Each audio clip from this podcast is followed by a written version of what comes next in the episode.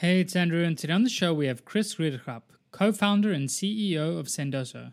In this episode, we talked about how Sendoso helps its customers retain and delight their customers, the different ways a sales team can help avoid or decrease churn, and how to make sure you're selling to the right I C P. We also discussed Sendoso's sales strategy when they first got started and how it evolved, their ups and downs when it comes to churn and retention, and the changes they made in order to hit a net dollar retention close to one hundred twenty percent today. As usual, I'm excited to hear what you think of this episode, and if you have any feedback, I would love to hear from you. You can email me directly on andrew at churn dot f m. Don't forget to follow us on Twitter, and enjoy the episode. Today's episode is sponsored by Avrio, a collaborative insights platform built directly into your workflow. With a browser extension and web app, Avrio provides a new way to capture and share data analysis, user research, and learnings directly in context with your team.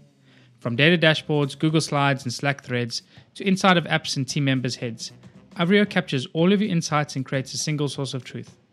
Visit avrio dot com to learn how you can maximize your team's collective knowledge with Avrio.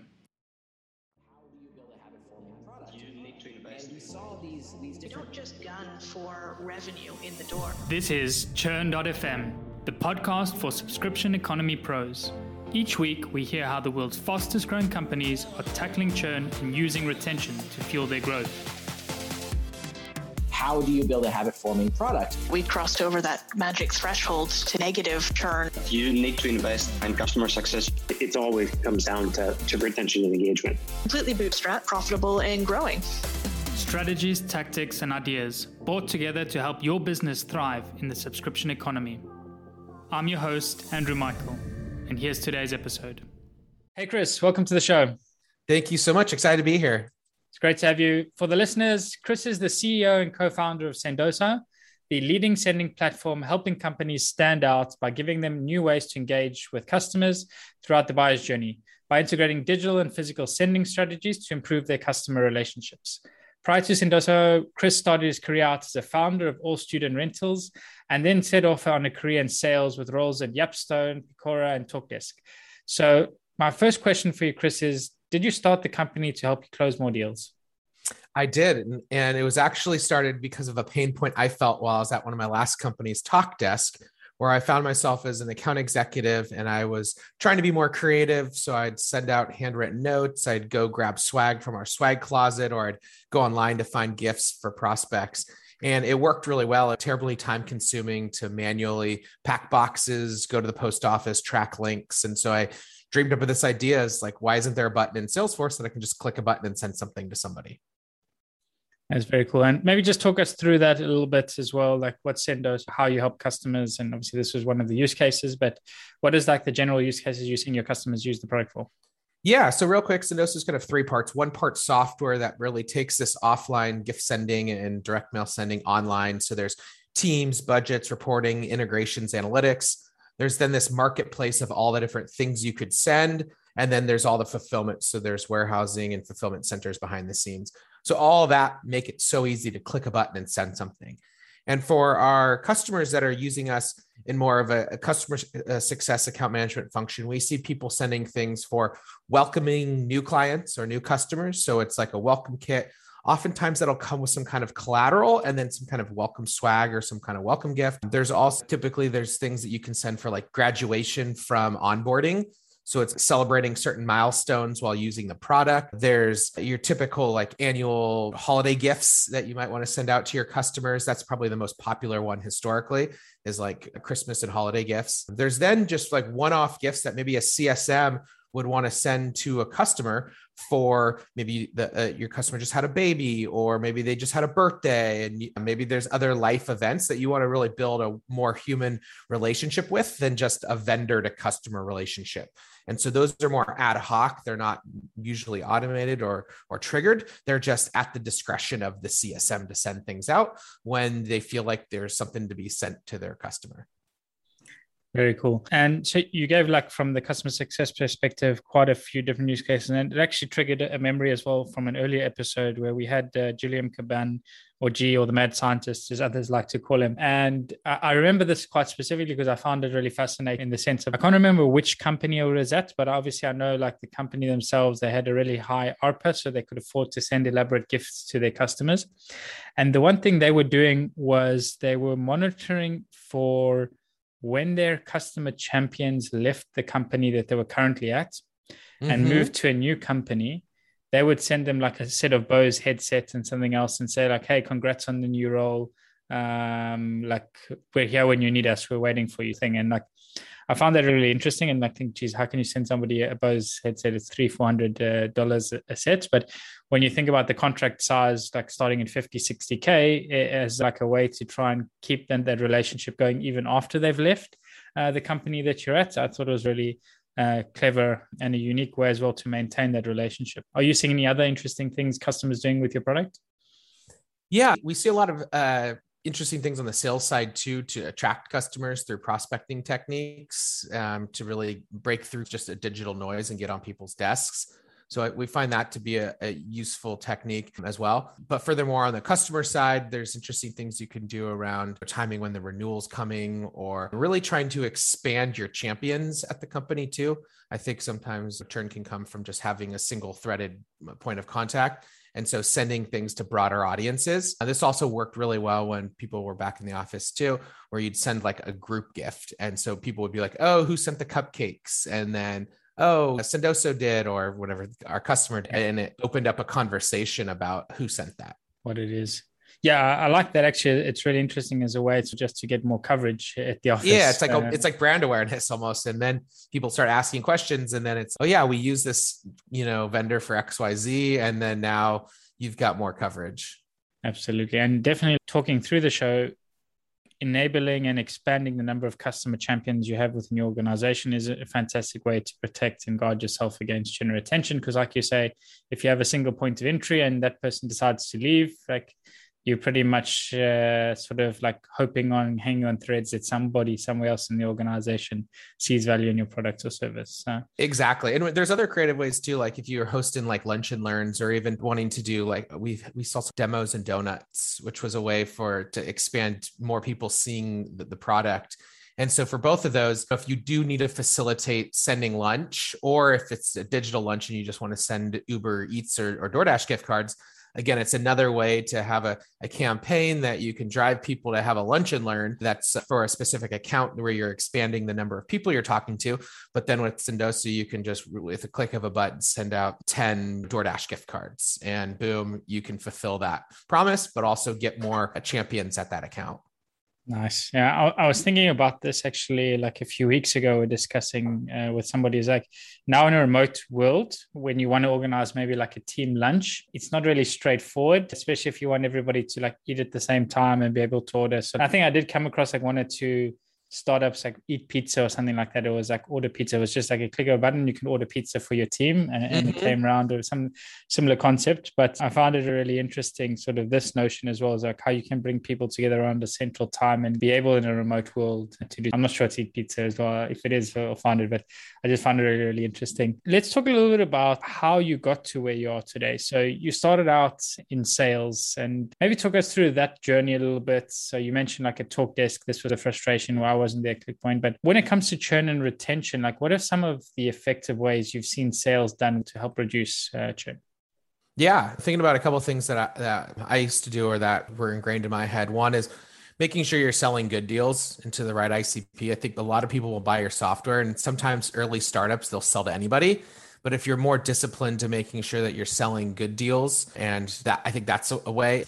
It's semi counterintuitive to a salesperson though, because A Es just want to close deals and they want to hit their quota. But if you can sell to the right I C P and make sure that it's a good deal, and for each different company, they can probably spot what's a good deal or what's a bad deal. But if they can, uh, if you can spot, uh, if you can understand that, I think that's important. Another thing would be maybe spiffing on multi-year deals. I think if you give yourself more time to build that customer's trust over two, three years, you then reduce the chance that they'll churn because they came after one year. So I think creating spiffs around multi-year, I think finding the executive sponsors early in the process. So not waiting for the C S M or the account manager to go uh, spot more executive buyers, but as part of the sales process, you're identifying those. And even what some of the things we do now is at my company, we get, we do a lot of exec to exec engagement. And if there is a churn opportunity, our executives are already introduced to the, our customers' executives. So there's more uh, chances of uh, up-leveling the conversation from then maybe just a single champion or, or a, a buyer that's lower down that wants to churn too. Makes sense. You started out the first point with the I C P, the ideal customer profile, and selling to. And I think this is, it is key. And, and like you say, early stage, you just want to sell to everybody and just trying to get in, but it's hard to be disciplined. How have you seen sales teams effectively organize around this and ensure that you are actually selling to your ideal customer profile and not just closing deals for the sake of closing deals? Yeah. So one of the things you have to do is really look back at the data. So it's hard to do day zero because it's like you want to day one hundred, day three hundred, you can start to look at certain uh, trends. So here's the one hundred customers that we sold in the last three months. Okay, let's enrich them so we see their industry, their company size, their use case there. And so now you get all these other data points. And then you can see, okay, ten customers are having low usage or looking like they're in a, you know, red or yellow likelihood to churn. Like, why? And so maybe then you spot things like, okay, they are this size of company, or hey, this industry, or this use case, or maybe they, this type of a title bot when we usually sell to this title, or they're not you. So basically it's a little bit, it's a little bit harder to just have a, again, a golden bullet to decide what it is or a silver bullet. But the approach is that you should be data-driven into analyzing your customer in after you've sold to them, and then you can spot anomalies thereafter and try to identify why uh, those anomalies are happening, and then go back to your outbound process to try to eliminate some of those things that you're selling into. No, so it's like constant iteration, like you're saying, having a good understanding of like how the sales process went, how you're acquiring them, and then learning from there. The next thing I was actually intrigued as well now saying and asking the question was like at Sendoso, you're introducing, I wouldn't say maybe a, a new concept, but maybe done in a slightly new way as well. And there might be other competitors in the market, but starting out the business, like how did you go out uh, and your first distribution strategy, like as a salesman, was it uh, outbound sales? Like how did you launch the company to begin with? Yeah. So the, the two things we focused on early on was one, so me and my co-founder were both previously in sales. So we just hit the ground running, cold calling, cold emailing, Sendosoing. And so we would just outbound, and that was really effective. We probably got our first fifty customers like in the first couple months because we just knew how to outbound. We knew how to build target lists. We knew how to set up sequences. We knew set demos and close deals. So we just did that ourselves really well. We then quickly hired A Es and S D Rs. Our first S D Rs were probably within our first eight employees. So we really knew that we had product market fit. I think that was obvious for us, but we wanted to understand if we had really what I would call like go-to-market fit and the unit economics and the, the C A C and L T V and, and being able to support an outbound team in, and scale that engine. So then we quickly wanted to see, okay, can these S D Rs hit their metrics? Can these A Es hit their metrics? And so we, that was a, a really important goal in the early days. And then we also invested early in kind of brand and some of marketing channels that you probably wouldn't have expected. Like we would show up at conferences very early on, and we'd actually bring our whole company, which was like ten people to the booth, and even like our C S M, even like a designer. And we looked bigger than we were because other people had three salespeople at the booth. We just had ten people. It happened to be our whole company, but we invested in areas where people, we wanted to get our name out there. And we sitting in a booth next to a Salesforce or a Marketo, and we've got a lot of people, and people start to say, hey, this is a MarTech tool or a sales tech tool I need too. It's very interesting, inflating yourself to look bigger than you actually are. But nice. You mentioned something as well that caught the attention is in the sense, and we actually recently hosted Christoph Jantz on the show as well from Point Nine Capital. And he has a very blog post that he wrote originally is five ways uh, to, one hundred, to build a one hundred million dollars business. And it's either like you're hunting elephants, you're hunting flies, and he revised it, I think, at some point. But you mentioned as well now yourself, like you knew that there was pull in the market, but you wanted to understand, did you have go-to-market fits and mm-hmm. could you support a sales strategy? So like, outbound sales rate. Maybe talk us through this a little bit more in specific detail. So how uh, were you going about testing this? How are you going about measuring and understanding? Could you support this model? And how did you end up saying, okay, yes, it works? Yeah. So I think having founders sell is not a real, is not real proof that you have product market fit, because founders are so passionate, they can sell anything to anyone, in my opinion. And so we really needed to have outsiders who had no, no vested interest, or a, a very smaller vested interest, to see how they could sell. And so that's where we wanted to hire a fully paid S D R and two or two fully paid S D Rs and two fully paid A Es. And the goal with two at the same time was that we wanted to eliminate bias of one person being just a bad um, employee or just being a bad apple. So we, we thought two people, it also gives a little bit more competition, and sales is competition. And so then we set out to say, hey, okay, here's how many target accounts you get S D Rs. And here's how many meetings we need you to set. We did the back end. You set this many meetings and you get this many accounts, you can hit this quota. And we really just did that backwards napkin math on hitting quota, uh, paying an, an O T E that actually was favorable to, to both rep and the S D R. And then we said, and it was, it was really just seeing if we could back into the, the math that we know we needed if we wanted to have fifty S D Rs and fifty A Es. And to scale it from there. Uh... Mm-hmm. Very cool. Uh, and then just trying to understand a little bit what like the payback period is, what the cost to acquire customer is, and then evaluating uh, essentially from there. Because I think with a sales-led model, you have a lot of upfront costs when it comes to sales, and understanding like, is the business come out the back end? Is the L T V going to be able to support that? It is important to understand. And I think this is where obviously then churn and retention plays a big driver as well uh, in understanding, can you support it?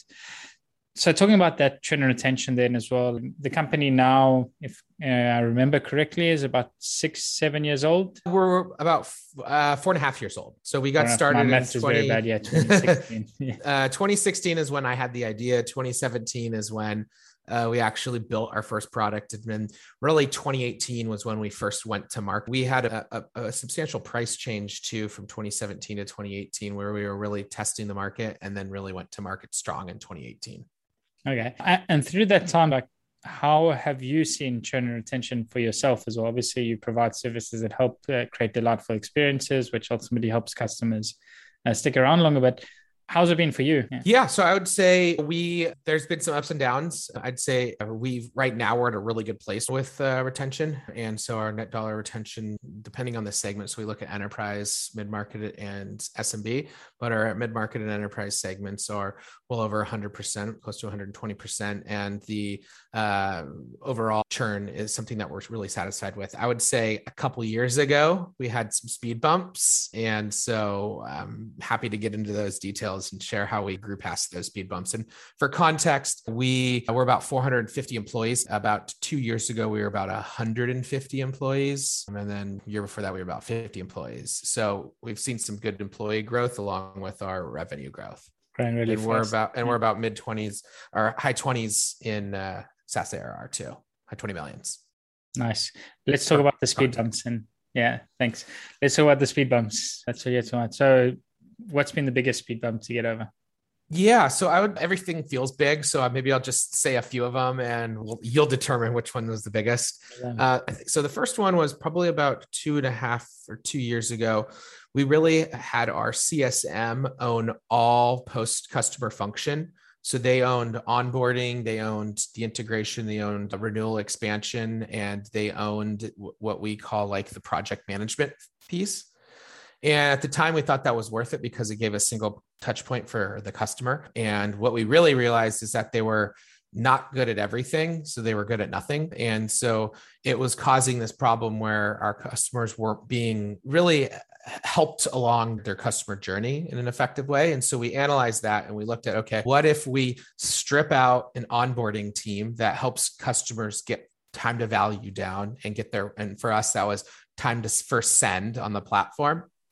So how do, if we have a team that onboards, trains you really quickly, then we can get that metric down and that contributes to churn. We then said, hey, if we have a dedicated solution architect, we, we could then integrate and, and have these integration conversations earlier and better and as part of the onboarding.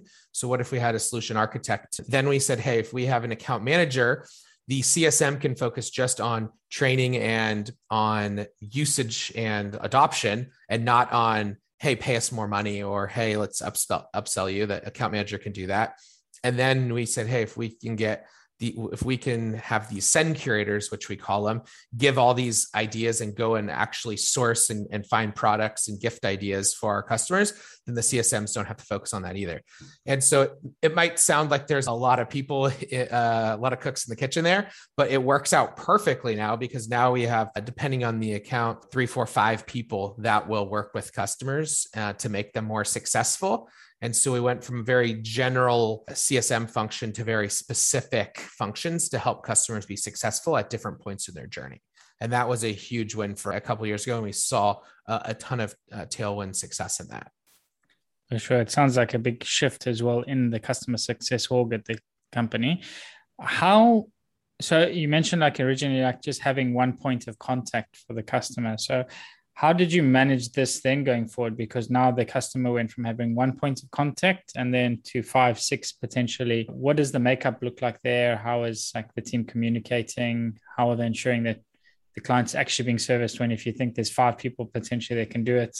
Uh, yeah, at some so, point, so. so we call it an account team, and the C S M is still the main point of contact. They'll just bring in other points of contact. So the C S M still sits on the first onboarding call, but we have the onboarding specialist get them up and running quick and help them with the training, with, with everything there. So it's like basically gets tag teamed. We then also, for the sake of a, you know, a project where they want to come up with something new to send out, the C S M will likely be on the call too, but we'll also have a send curator that's saying, hey, I've helped these fifty other customers. Here's the send ideas. Here's what I think you should be doing. And so they're tag teaming it together there. So I think it's uh, more, uh, less about, okay, now who do I reach out to? There's five people. It's, I can always reach out to my C S M, but they're going to bring in maybe another specialist that's going to help me be more successful specifically. Makes sense. So for customer, the experience is pretty much the same from a single point of contact, but then they're bringing in different uh, team members at different aspects of the user's journey. Um, yeah. It's obviously something we hear a lot on the show, and the makeup as well is fairly similar. And it is a certain time and scale where this starts to make sense and you start to break out the functions. Uh, Correct. And I think so that the learning there for others is just know when the time is right to do that. I think if you do it too early, you might increase your burn too much because you're having more employees than you need. But if you do it too late, your customers are going to feel the pain of not being serviced correctly. So I think for us, we did this at about a hundred employees or so. We started to break out these functions. Yeah. Um, and that was something that was really helpful for me. Yeah. So you're going to say something. Oh no, I was going to, I could get into some other things. That, yeah, yeah. Uh, I was going to say what's next. Uh, I think team structure, yeah. C S M breaking out. Yeah. So number one is breaking out the C S M team structure. Um, Number two, what we did is we really broke out our enterprise product from our S M B product. And so what we really realized was the S M B product, or the S M B segment, was churning more than the enterprise was. And that was something that is, I think, sometimes obvious. Uh, that's typical in most companies. But what we really did when we d- dove into the details was there's we looked at interviews where we were building for a thousand person sales team, and these advanced roles and permission, these team functionalities, these robust reportings, and a fifty person company or a thirty person company. That was more than they, it, that was overly unnecessary features that would actually drive them away from the platform because it was too confusing for them. And so I think some companies choose to just focus on one segment. We're only going to sell the enterprise so we can avoid that problem. I think some companies are open to selling to multiple segments, which was something that we wanted to support because we knew there was a long tail S M B, but we also knew we wanted to support, and we have probably three or four hundred public companies using us that are multi-thousands. We have some, you know, multi-hundred thousand companies using us. And so what we had to do is really pull out what we thought was going to be needed for the S M B and what features they would care about, and still build for the enterprise and still tack on all these features. And in doing so, we created a much more self-service, less feature-focused S M B starter tool, our starter plan. And that really helped with uh, retention and, and tracking events through Amplitude and these cohorts, and seeing what features they were using, and then uh, really understanding that, hey, this isn't needed. An S M B is not going to create like a custom role and permission set. And so when you see that feature on the Teams page and you have to do that first in order to create a team, and maybe you don't create a team if you're a, uh, on a plan because you're it, it's so anyway, it, maybe it's obvious, uh, but when you're in the weeds and you have only a single product, you don't think about servicing two customers differently. But that was something that we analyzed the data and said, okay, let's service these two segments differently. And let's break out our product team to focus on different features within the product for these different features. And then that really entailed really rolling out LaunchDarkly and really having to get really good at feature flagging and building the same app, but for different users with different features turned on, which was more difficult from an engineering and product perspective. But from a retention perspective, I think a lot of times re- people think C S Ms are the key to retention, but actually product Um, is the key to retention at times too. And so how is product thinking about it? And so we really have our product teams and our C S M teams work together when they want to improve retention. Yeah. And then sometimes it's sales, sometimes it's marketing, but yeah, it's really everyone, but um, yeah. I really like this as well. And I'm, I'm trying to think as well, there's a specific bias that we have uh, when it comes to having too many features available can also be a reason for churn, and not because it makes things complicated, but more because if there's too many things and people don't take advantage of them, they feel that they're not using the full service, mm-hmm. so that they end up churning as a result. And I, I like this, like it serves two needs. Like obviously the one you, ma- you mentioned is just making it really simple for S M Bs, but on the same time, it's also like only showing them what they're paying for and only making sure that they're using what they get uh, at the yes. end of the day. So it's like reduces that anxiety that you might get from using another product where you think, oh, we're paying all this money and these are all the features, but we're only using two or three of them. Uh, where you would have paid probably that same money just for those two or three features in there because they were solving your pain uh, or your problem. That's uh, Disney. Cool. What's number three? Let's say we have to have three. Yeah. Um, so another, um, I, I probably could, I probably have uh, a couple more, so I could come up with five if we wanted to, but if we don't have enough time. So the third one, this was just a small win, but we hired on a, a C X ops person, and we call it C X because it looks across uh, everything post customer success, but you could think about it as C S M ops. Yeah. This is an obvious one. You invest, I feel like as, as founders or as C E Os, you invest early in like sales ops and, and marketing ops is right out the gate. C S M ops was something that was a semi afterthought for us. And looking back on it, it was, what the heck were we thinking? Why wouldn't we want to have someone that's data focused, that's running reports, that's uh, analyzing, that's helping with tools and enablement for just the C S M or, or C X org? And so when we hired that person, we instantly had someone else that was deeply caring day to day about the data sets, the tooling, the projections. And so that was a very helpful addition to the C S org. I think, yeah, C S ops or C X ops, like as you call it, is something as well I've actually noticed a little bit more in discussion through the podcast and seeing more and more of the of it. So I think recent episodes as well with Jeff Heckler uh, from Pipedrive and just talking to sort of like how he saw C S or C X ops is like really the backbone that enables the rest of the team to do what they do and to scale uh, their operations effectively, because a lot of times, like in their case, they're dealing with a large audience of S M Bs. And in order to be able to service a, a large audience like that and to be able to give them like a personal touch, you need to have a solid foundation and you need to have that infrastructure, have the data available for the teams to be able to prioritize, make decisions. And how did you see that contributing to churn and retention? What was the biggest benefits that you got from having a solid ops team in place?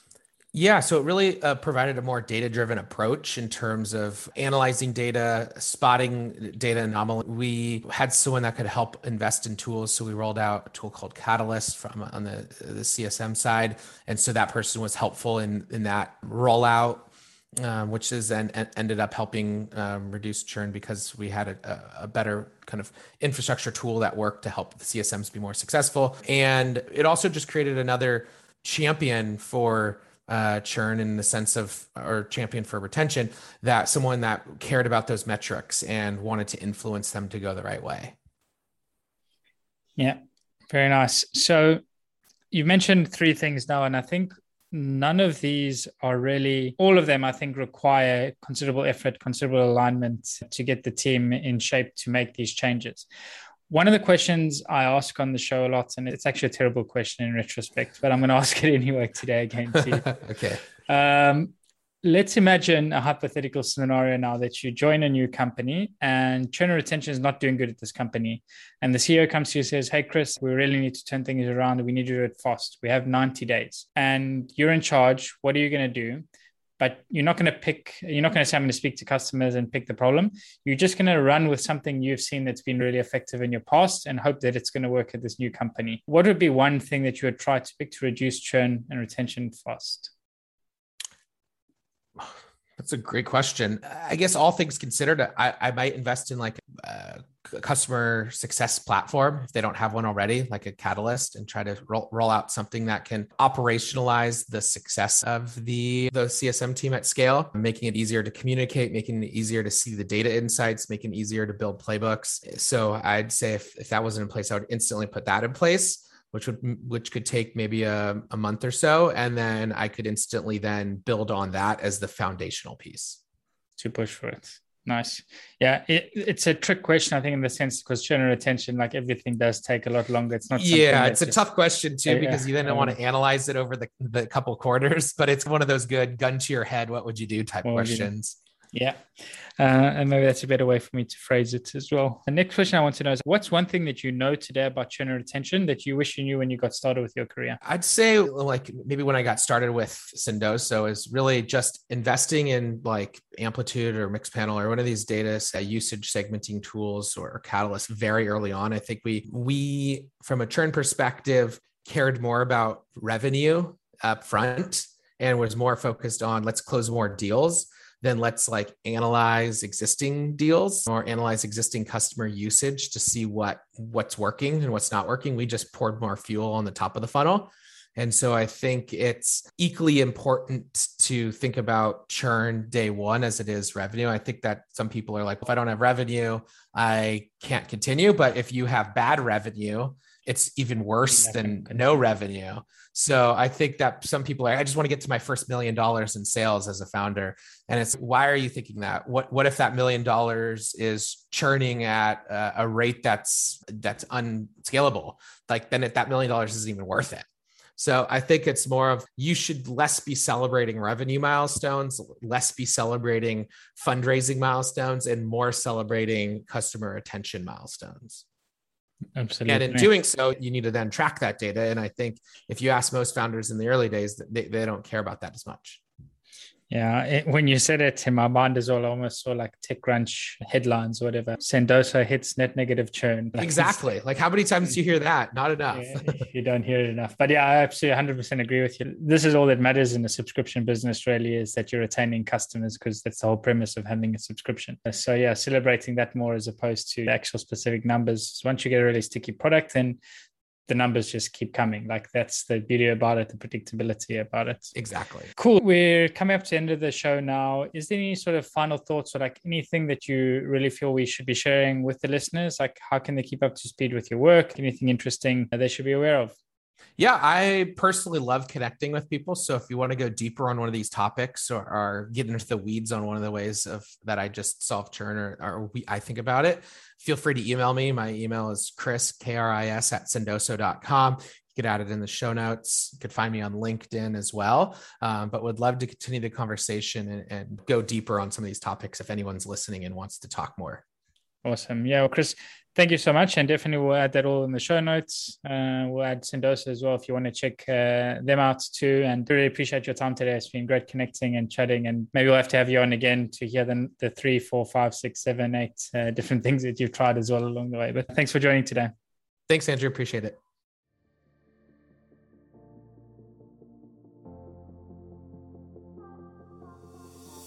And that's a wrap for the show today with me, Andrew Michael. I really hope you enjoyed it and you were able to pull out something valuable for your business. To keep up to date with churn dot f m and be notified about new episodes, blog posts, and more, subscribe to our mailing list by visiting churn dot f m. Also, don't forget to subscribe to our show on iTunes, Google Play, or wherever you listen to your podcasts. If you have any feedback, good or bad, I would love to hear from you. And you can provide your blunt, direct feedback by sending it to Andrew at churn dot f m. Lastly, but most importantly, if you enjoyed this episode, please share it and leave a review, as it really helps get the word out and grow the community. Thanks again for listening. See you again next week.